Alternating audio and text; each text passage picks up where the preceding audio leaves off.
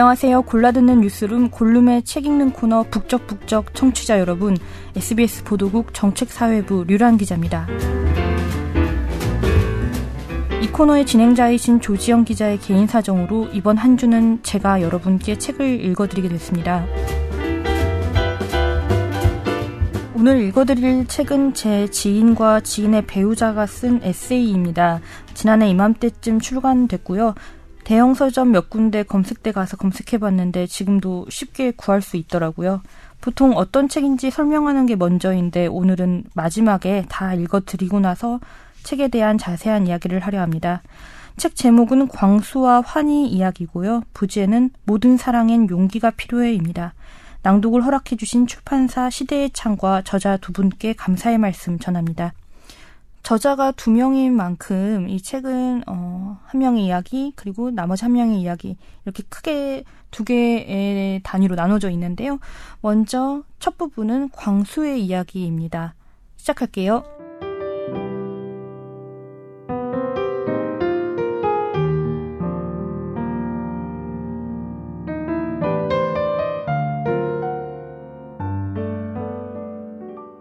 광수 이야기 이사 오고 두어 달이 지났을 때 대학생 형이 동네 아이들에게 싼 값에 그룹 과외를 해주겠다고 해서 내 친구를 포함해 동네 아이 여럿이 과외를 받게 되었다.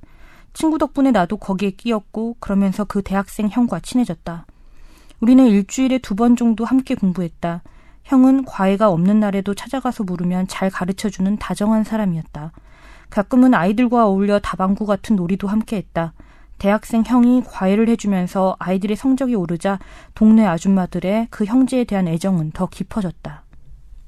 그런데 어느 날 그 형제가 야반도주하듯 떠나버렸다. 과외를 받는 우리들에게도 마지막 수업은커녕 말 한마디 없이 떠났다. 아이들에게는 적잖은 상처였다. 우리는 특히 대학생 형을 많이 좋아했고 그 형도 우리를 좋아한다고 생각했기 때문이다. 우리가 보낸 애정을 그 형이 받아주지 않은 것 같은 속상함에 형제가 떠나고 한동안 아이들은 우울했다. 정 많던 우리 동네 사람들이 그들을 쫓아냈다는 것도 나중에 알게 되었다. 아줌마들이 돌아가고 엄마에게 호모가 뭐냐고 물었다가 제대로 된 대답도 못 듣고 야단만 맞았다. 어디서 그런 해괴한 소리를 들었냐고 묻는 엄마에게 아줌마들과 하는 얘기를 들었다고 했더니 엄마는 그런 소리 한 적이 없다고 딱 잡아떼었다. 오히려 어른들 얘기를 엿들었다고 꾸중했다. 궁금증을 참지 못하고 다음날 선생님에게 물었을 때는 나쁜 짓 하는 사람들이고 병이 옮으니 가까이 가면 안 된다는 답을 들었다. 더 이상 자세한 말씀을 해주지 않았다. 어린 마음에 착하고 다정했던 형이 더러운 병에 걸렸으면 병원에 가서 치료받을 수 있게 도와줘야 하는 게 아닌가 생각했다. 어른들이 왜 그들을 내쫓았는지 도무지 이해되질 않았다. 하지만 바른 대답을 해주는 어른을 만나지 못했다. 지금의 나를 아는 사람들은 고개를 갸우뚱할지도 모르지만 난 우울한 아이였다. 초등학교를 다닐 때까지만 해도 친구들과 잘 뛰어노는 명랑한 아이였던 내가 우울한 아이로 변하게 된 건 다 내가 남자를 사랑하는 남자, 게이라는 걸 깨달았기 때문이다. 사춘기 누구에게나 예민하다는 그 시절, 어떤 이는 질풍노도의 시기라고 말한 그 시절에 친구들과는 너무나 다른 아이라는 걸 알게 된 나는 급격하게 우울해졌다. 학교를 마치고 곧장 집으로 가지 않고 버스를 탈 때가 많았다. 학교 앞 20번 버스는 도남동과 퇴계로를 거쳐 서울역으로 갔다. 거기서 차를 돌려 왔던 길을 되돌아 우이동 종점으로 갔다. 혼자 우두커니 차창 밖을 보았고 또 혼자 걸으며 공상에 빠졌다. 어떤 날은 학교에 가지 않고 하루 종일 버스를 타고 서울 곳곳을 여행하기도 했다. 결국 친구도 없는 외톨이가 되었고 성적은 형편없이 떨어졌다. 외로웠지만 더 외로운 곳으로 나를 몰아붙였다. 어차피 나는 평범한 사람들과는 어울릴 수 없는 존재라는 생각에 스스로를 벌 주었다. 그렇게 벌을 준 날은 쉽게 잠을 잘 수가 없었다. 150cm도 안 되는 작은 소년이 그렇게 사춘기를 보냈다. 누구에게든 털어놓고 상의하지 그랬냐고 얘기해주고 싶을 것이다. 맞는 말이다. 숨기고 괴로워하지 말았어야 했다. 그런데 누가 있었을까? 선생님께 얘기하면 괜찮았을까? 친구들에게 털어놓았으면 좋았을까? 시도를 안 해본 건 아니었다. 초등학교 때 선생님께 호모가 무엇인지 물은 적이 있었다. 돌아온 답은 나쁜 짓 하는 사람들이고 병이 옮으니 가까이 하면 안 된다는 것이었다. 중3 때는 사랑의 전화라는 곳에 전화로 문의하기도 했다. 몇 번을 전화했다가 끊고 다시 전화한 끝에 떨리는 목소리로 동성 친구를 좋아하고 있다는 말을 했다. 전화기 너머에서는 그러면 안 된다. 나쁜 짓이다. 여자친구를 사귀어봐라. 교회를 다니면 고칠 수 있다는 얘기를 했다. 나는 치료받아야 하는 사람, 나쁜 짓 하는 사람이 되어버렸다.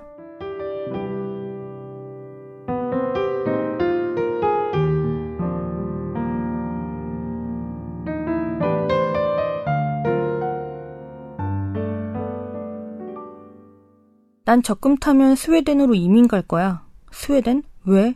내가 눈을 동그랗게 뜨고 묻자 형이 꿈꾸듯 약간 달뜬 표정으로 대답했다. 거기엔 우리 같은 사람들이 즐겁다는 뜻으로 자신을 게이라고 불러 게이들이 모인 단체도 많고 해마다 크게 퍼레이드도 하고 인권운동도 하거든. 난 스웨덴에서 게이로 당당하게 살 거야. 처음 듣는 얘기였다.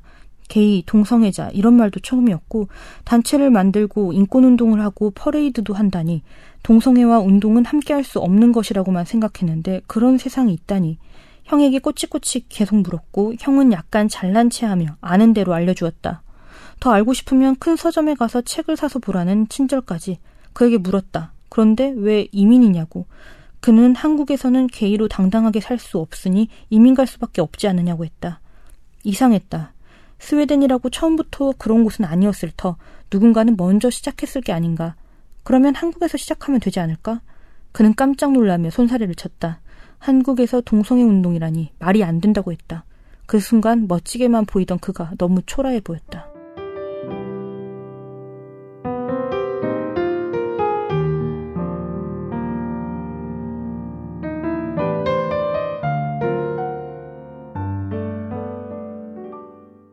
난 남자가 좋아. 같은 학과 출신인 이성 친구에게 고백한 말이다. 1993년 커밍아웃이 뭔지도 모르던 시절에 그렇게 시작했다. 내가 커밍아웃 할 대상으로 그 친구를 고른 건 그가 퀴어 영화에 호의적인 평을 많이 했기 때문이었다. 당시에는 국내에 개봉하는 퀴어 영화가 많지 않을 때였는데 그는 미개봉 퀴어 영화도 꽤 많이 골라보는 퀴어 마니아였다.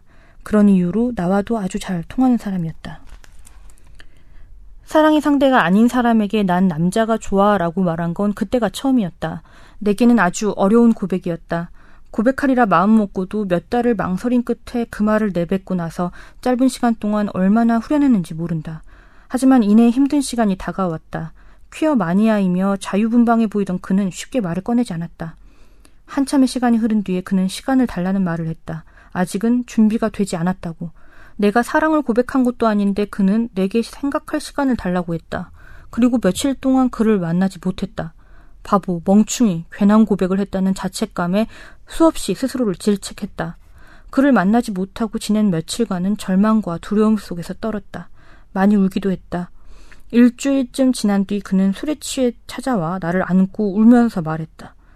두렵고 무서웠다고. 이성은 동성애를 이해하지만 감정은 그렇지가 않았단다. 게다가 누군가 자신에게 커밍아웃 할 수도 있다는 생각을 단 한 번도 해본 적이 없었기 때문에 크게 당황했고 그런 자신을 보며 또 실망했다고. 내가 그에게 고백하기 전에 무수히 많이 망설였듯이 그도 힘든 시간을 보낸 모양이었다. 나의 첫 번째 커밍아웃은 그야말로 눈물바다였다. 요즘은 만나는 사람들마다 커밍아웃을 준비하라고 한다. 성소수자들에게는 커밍아웃 할 준비를 하라는 주문을, 이성애자들에겐 고백을 들을 준비를 하라고 말이다. 그런 말을 들으면 대부분 눈을 동그랗게 뜬다. 마치 자기들에게는 그런 일이 없을 것처럼 말이다. 세상에 성소수자는 많고 그들이 점점 자신의 정체성을 드러내는 추세니 커밍아웃은 이제 남의 얘기만은 아니다. 그리고 이건 협박이 아니다. 준비 없이 듣게 된 고백 때문에 당황하지 말라는 정중한 권유다. 그러면서 한 가지를 덧붙이는데 대체로 커밍아웃하는 성소수자들은 상대를 찾을 때 나를 가장 잘 이해해줄 것 같은 사람, 내가 정말 좋아하는 사람, 믿을 수 있는 사람을 택한다는 것이다. 커밍아웃에 실패하고 싶지 않기 때문이다. 이건 아주 중요하다. 고백하는 사람의 마음을 알고 있다면 대처하는 것도 쉬울 것이다.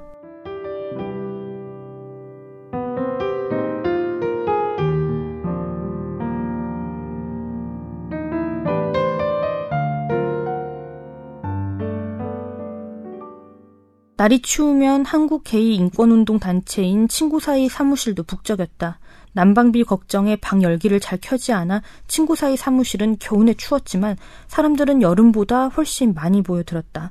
실제 온도는 낮았지만 체감 온도는 높았기 때문이다.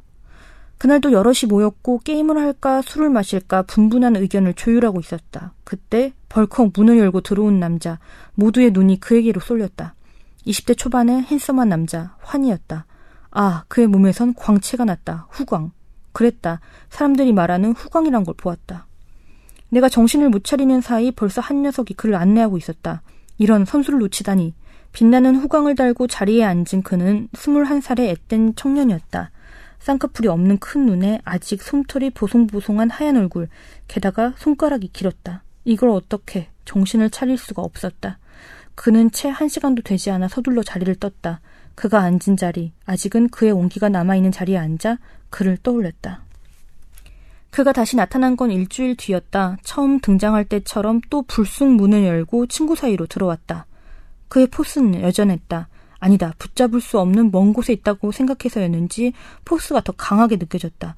가슴은 다시 뛰었고 머리는 하얘졌다. 오늘은 지난주처럼 글을 보내선 안 된다. 다시 일주일을 그렇게 보낼 순 없다. 꼭 그의 번호를 따야 했다. 연애의 기본은 밀당인데 그와는 처음부터 너무 기울어진 시속 게임이었다. 이런 적이 한 번도 없어서 난감했다. 뭘 어떻게 시작해야 할지 모르겠다. 내 연애 매뉴얼엔 항상 내가 우위에 놓여 있었는데 이게 뭔 꼴이란 말인가. 하지만 고민할 틈이 없었다. 일단 저돌적으로 밀어붙이기로 했다. 다시 또 괴로운 나날을 보낼 순 없으니 자연스레 번호를 딸 수 있는 방법이 없을까? 저 휴대폰 좀 잠깐만 빌려주세요. 네, 제 휴대폰을요? 네, 제 전화기가 어디에 있는지 보이질 않아서 찾아보려고요. 분명히 가방에 넣어놨거든요. 그런데 안 보여요. 아, 여기. 그의 휴대폰을 받았다. 손끝이 스치길 기대했지만 살짝 어긋났다. 아쉽다. 떨리는 마음을 진정시키고 그의 휴대폰에 내 번호를 찍고 통화 버튼을 눌렀다. 어, 가방에 있었네? 아까는 왜 못 찾았지? 살짝 웃으며 그에게 휴대폰을 돌려주었다. 고마워요. 아, 그리고 이건 제 번호. 난 피터팬이라고 해요. 전 데이. 알아요. 지난주에 왔잖아요. 데이는 패왕별희에 나오는 그 데이 맞죠? 그가 방긋 웃었다. 아, 맞아요. 제가 그 영화 특히 장국영을 좋아해서요. 저도 그 영화 완전 좋아해요. 지금 돌이켜봐도 설렌다. 평생 다시 없을 사랑을 만났고 그 사랑을 만들어갔다. 그로부터 6개월 정도 그의 옆에서 계속 알짱거렸다. 술자리에선 옆, 옆 자리에 앉아 아는 지식을 총동원해 떠들어댔고 재미있는 행사, 진지한 행사, 스크린코터 집회까지 온갖 사회를 자청했다. 그에게 내 존재를 계속 알렸다. 재밌는 사람, 즐거운 사람, 멋있는 사람으로 보이도록. 조금씩 조금씩 그가 내게 마음을 열었고, 그렇게 우리는 19이라는 나이 차이를 무시하고 사랑을 시작했다.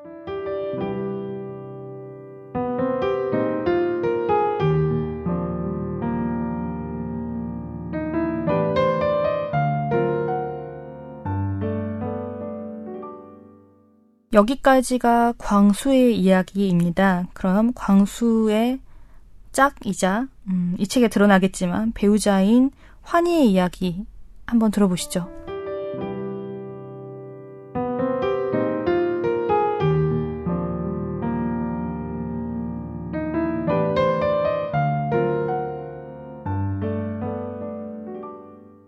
환희의 이야기 나는 어릴 때부터 남성성을 지나치게 강요하는 사회나 집단을 좋아하지 않았다.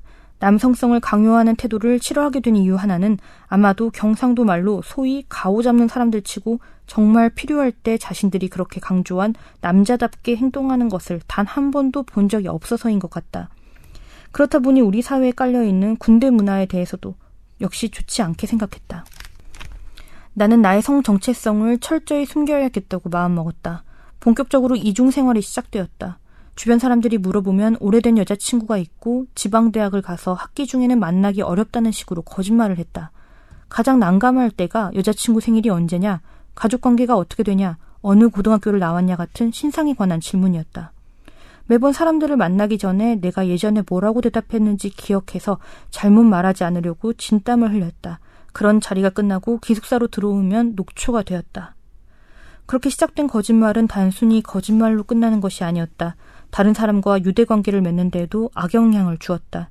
분명 누군가를 만났을 때 나름대로 철저히 거짓말을 하며 그 시간이 서먹하지 않게 여러 이야기를 나누지만 결국 진실하게 대하지 않는다는 것을 상대방이 먼저 눈치채서 그런지 모두 나를 조금씩 멀리했다. 나 역시 계속 거짓말을 하고 여자친구가 있는 척 연기하는 것이 힘들었다. 자연스레 일대일 약속을 피했고 그러다 보니 아는 사람은 많아도 외롭게 지내는 나 자신을 발견했다. 당시 동성애자로 사는 것이 어떤 삶인지 잘 몰랐다. 사회적 편견이 막연히 두렵기만 했다. 인격적으로 괜찮아 보이는 선배나 동기에게 커밍아웃하고 진실한 관계를 맺고 싶었지만 혹시라도 거부당하거나 도리어 원치 않는 아우팅을 당하게 될까봐 시도조차 하지 못했다. 그렇게 상상 속에서만 존재하는 동물인 오래된 여자친구는 나의 반복되는 거짓말 속에서 점점 자라나 꽤나 그럴싸한 모습을 갖추었다. 나는 그만큼 주변 사람들로부터 고립되어 갔다. 정말 외롭고 힘든 기간이었다.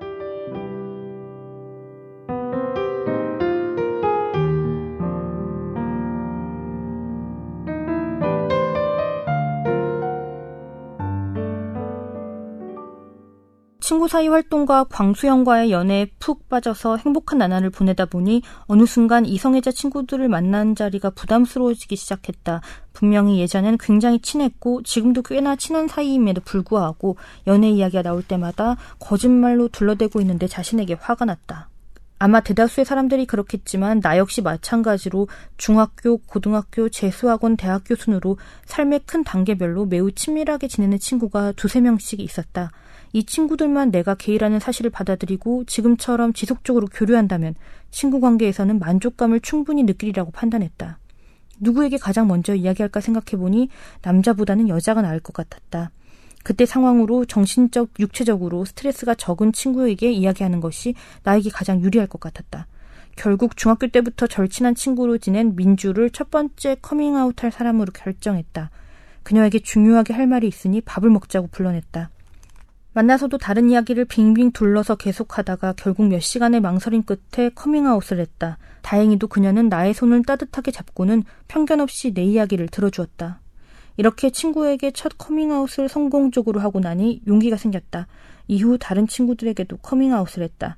역시 처음이 어렵지 다음은 쉬웠다. 그리고 내가 게이라는 것을 긍정적으로 받아들이는 친구들이 늘어날수록 자신감도 붙고 그 친구와의 관계도 더욱 깊어졌다. 내가 진실해지니 상대방도 진실해졌다.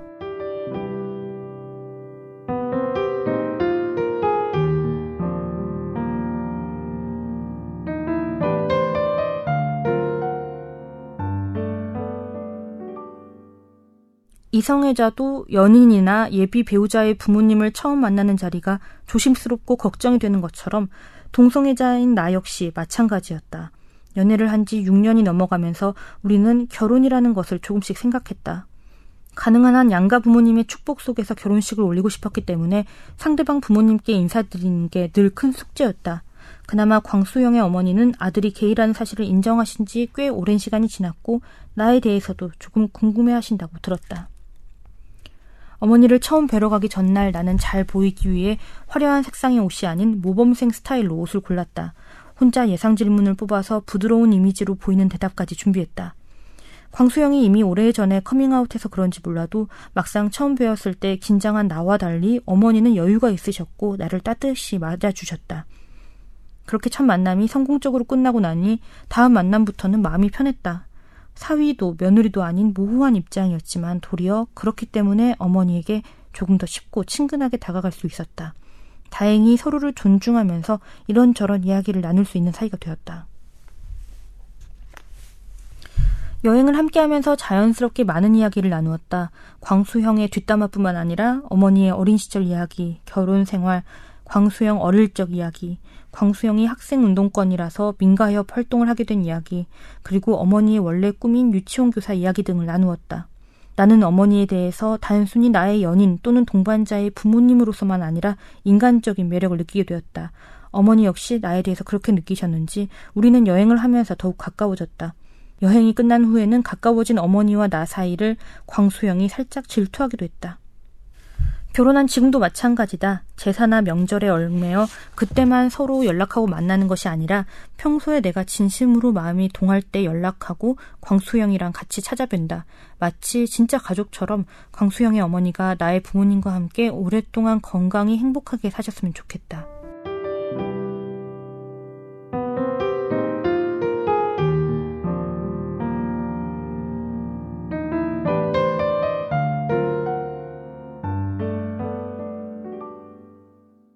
사회적 고정관념과 편견 탓에 이성애자의 사랑은 당연한 것이지만 동성애자의 사랑은 증명이 필요한 것이었다. 공개 결혼식을 올리자는 광수영의 제안에 내가 동의한 지점이 바로 여기였다. 만약 우리 결혼식이 사회적 이슈를 일으키고 무사히 끝난다면 사람들이 동성 간 사랑과 결혼 역시 가능하다는 것을 나아가 당연하다는 것을 인식할 수 있기 때문이다.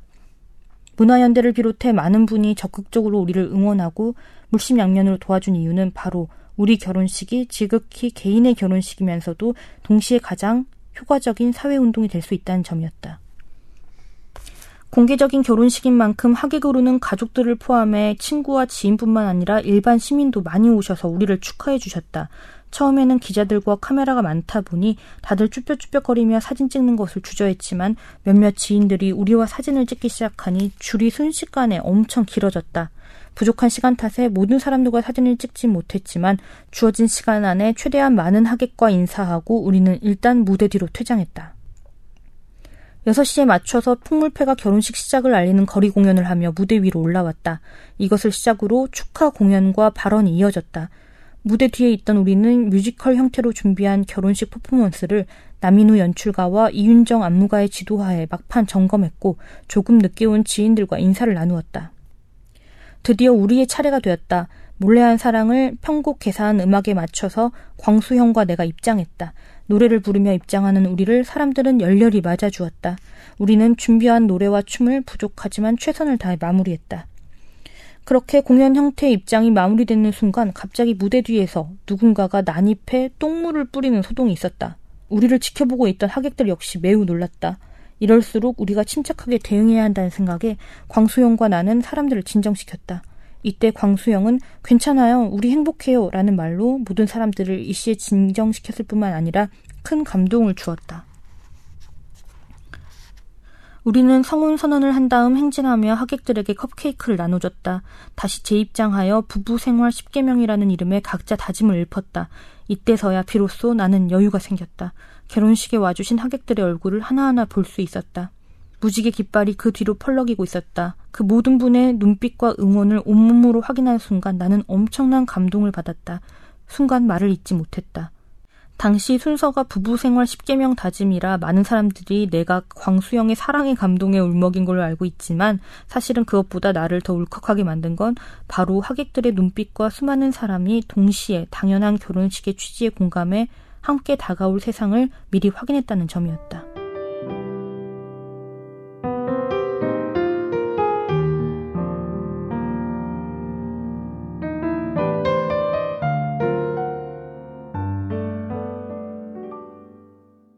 네, 이 책의 저자는 영화사 청년 필름의 대표이자 영화감독인 김조광수님과 퀴어 영화 수입사죠. Rainbow Factory 김승환 대표입니다. 두 사람은 대중들 앞에서 당연한 결혼식을 올리고 또 동성애자 결혼 합법화를 추진하는 과정이 소개된 이후부터 많은 사람들이 알아보는 어떤 의미에서 공인이 되었죠. 개인적으로 제가 승환 씨를 알고 지낸 지 좀 됐는데 아, 승환 씨는 이 책에 나온 것처럼 실제로도 제가 아는 사람들 중에서 손꼽히게 지혜롭고 합리적이고 네, 그러면서 굉장히 따뜻하고 아름다운 사람입니다. 그래서 승환 씨가 어떤 결정을 했다고 들으면 굳이 꼬치꼬치 묻지 않아도 그럴 이유가 있겠거니 굉장히 치열하게 고민해서 한 최선의 선택이겠거니 확신할 수 있을 정도로 곁에서 지켜보기에 굉장히 신뢰를 주는 그런 사람이에요. 그래서 이번에 이 책을 고르게 된 것도 승환 씨와 김조광수 감독님이 공인 이전에 사인으로서 얼마나 멋진 사람인지 음, 소개하고 싶은 마음이 컸습니다. 저는 지금껏 살면서 저에게 나 남자 아닌 여자를 좋아해, 나 여자 아닌 남자를 좋아해 이렇게 성 정체성을 밝힌 친구가 8명 있었어요. 처음 중학교 때 한 친구가 그런 고백을 했고 대학 때 또 사회인이 되어서도 그런 친구들이 있었는데요. 제가 이성애자라는 사실을 알면서 그 사실을 말해준 친구들의 용기가 정말 대단한 것이었구나. 이 책을 읽으면서 다시 한번 절절하게 깨달았습니다.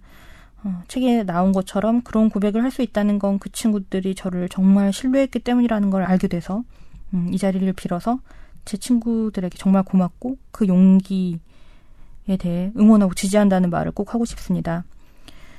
그런데 제 친구 가운데는 어, 감독님이나 승환 씨처럼 아직 세상을 향해 커밍아웃한 음, 사람이 한 명도 없어요. 그래서 제 친구들이 가장 힘들어하는 부분은 방금도 제가 읽었던 것처럼 어, 사람들에게 가장 중요한 부분을 털어놓지 못하다 보니 계속 원치 않은 사소한 거짓말을 할 수밖에 없게 되고 그게 자괴감으로 이어진다는 건데요. 옆에서 지켜보기에 굉장히 괴로울 때가 많습니다. 뭔가 이 부분은 타자화해서 너희의 일, 내가 생각하지 않아도 되는 영역 이렇게 이렇게 다룰 건 아닌 것 같아요. 네, 분명 우리 주변에 어, 정말 많은 사람들이 이 고민을 하고 있거든요. 다만 말을 못할 뿐이지 정말 정말 가까운 사람 중에 있을 확률이 높다고 저는 생각합니다. 음. 이건 우리 사회가 좀 더 제 친구들을 포함한 동성애자 인권에 대해서 좀 더 고민해야 되지 않나. 음, 고민할 수 있길 바랍니다. 이건 뭐 제 개인의 바람이지만요. 마지막으로 이 승환 씨와 감독님, 김조광수 감독님이 그 당연한 날, 당연한 결혼식 날에 선언했던 서로를 위한 부부 생활 10개명을 읽어 드릴게요. 어, 이걸 들으시면, 어, 어느, 우리가 생각하는 어느 커플, 어느 부부랑 똑같다는 생각을 하시게 될 거예요. 어, 두 사람이 이날 다짐했던 것처럼, 이, 이 다짐했던 것처럼 이것들을 잘 지켜 나, 이미 잘 지켜 나가고 있지만 앞으로도 잘 잘 지켜내시길 바랍니다. 다음 주엔 다시 조지영 기자가 좋은 책을 소개해 주실 겁니다. 그럼 안녕히 계세요. 김조광수의 부부 생활 10개명 1. 당신의 잔소리를 사랑하겠습니다. 2. 화가 나도 싸워도 집을 나가지 않겠습니다. 3. 매일 30분 이상 꼭 대화를 나누겠습니다. 4. 집에 국정원 직원들이 압수수색을 할 때가 아니면 고함치지 않겠습니다. 5. 첫눈에 반한 그 순간을 잊지 않고 기억하며 살겠습니다. 6. 다른 사람과 비교하지 않겠습니다. 7. 자주 자주 칭찬하겠습니다. 8. 서로를 있는 그대로 받아들이기 위해 노력하겠습니다. 9. 민주주의의 기본인 표현의 자유, 정치 사상의 자유를 보장하겠습니다. 10. 사랑을 표현하는데 인색하지 않겠습니다. 김승환의 부부 생활 10개명 1. 바람은 꿈속에서만 피우겠습니다. 2. 아무리 바빠도 하루에 30분 이상 대화를 나누겠습니다. 3. 흰머리 있다고 구박하지 않고 염색해주겠습니다. 4. 아무리 화가 나도 우리의 사랑을 의심하지 않겠습니다. 5. 어느 순간에라도 당신 손을 놓지 않겠습니다. 6. 얼굴에 나이의 그림이 그려지는 것을 아름답게 지켜보겠습니다. 7. 매일 진실되게 사랑한다는 말을 하겠습니다. 8. 다른 사람과 비교하지 않겠습니다. 9. 당신이 힘들거나 아플 때 당신의 손과 발이 되겠습니다. 10. 지나치게 나의 생각을 강요하지 않고 다름을 존중하겠습니다.